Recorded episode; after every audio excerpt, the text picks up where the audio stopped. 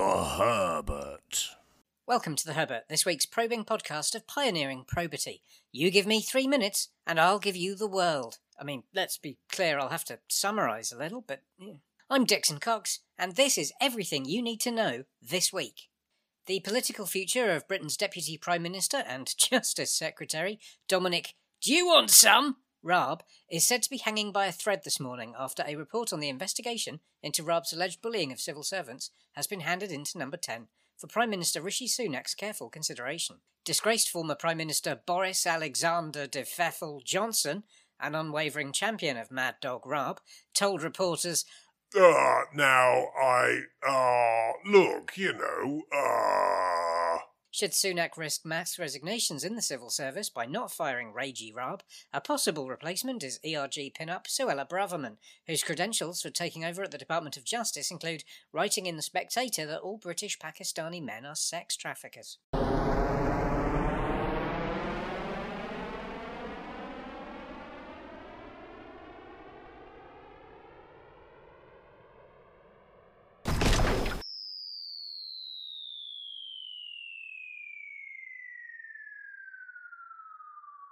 Elon Musk's latest SpaceX Starship, which is prosaically known as Starship, has exploded somewhat disastrously today, fortunately with no loss of life. The two stage rocket blasted off from the company's Starbase spaceport and test facility east of Brownsville, Texas. I don't understand quite why this was such an abysmal failure, said Astro Boffin Isosceles Bandicoot of the University of Kent, since Richard Branson wasn't even involved.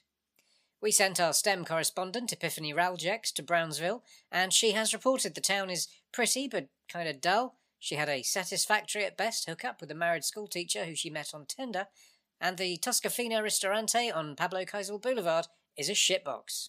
Furore in the world of motorsport journalism today. The latest edition of German magazine Die Aktuelle ran a front cover with a picture of a smiling Michael Schumacher and the headline Michael Schumacher, the first interview. A strapline underneath read, It sounded deceptively real. As it emerged, the supposed quotes had been produced by AI at the behest of a corrupt writer. The very same motor racing journalist who got into hot bother back in March for using ChatGPT to create this false interview with an alien life form. Good afternoon and welcome to our special edition of Racing Beyond Earth. Today we have a very special guest, an extraterrestrial life form from another planet. Welcome and thank you for joining us. Thank you for having me. So tell me, what brings you to our planet? We have been monitoring your planet for some time now, and we have become very interested in the motorsports culture that exists here. I'm glad to hear that. What do you think about our planet's motor racing technology? Your technology is quite impressive, but we have some advanced technologies that are beyond your current capabilities.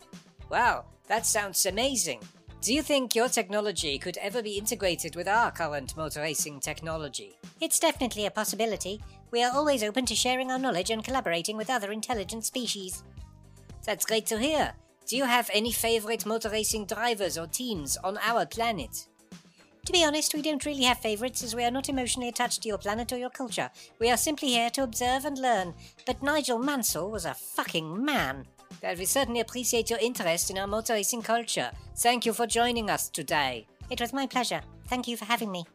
World Snooker News. Qualifier Anthony McGill has sprung the first upset of the World Championship in Sheffield with an impressive 10 6 win over former champion Judd Trump.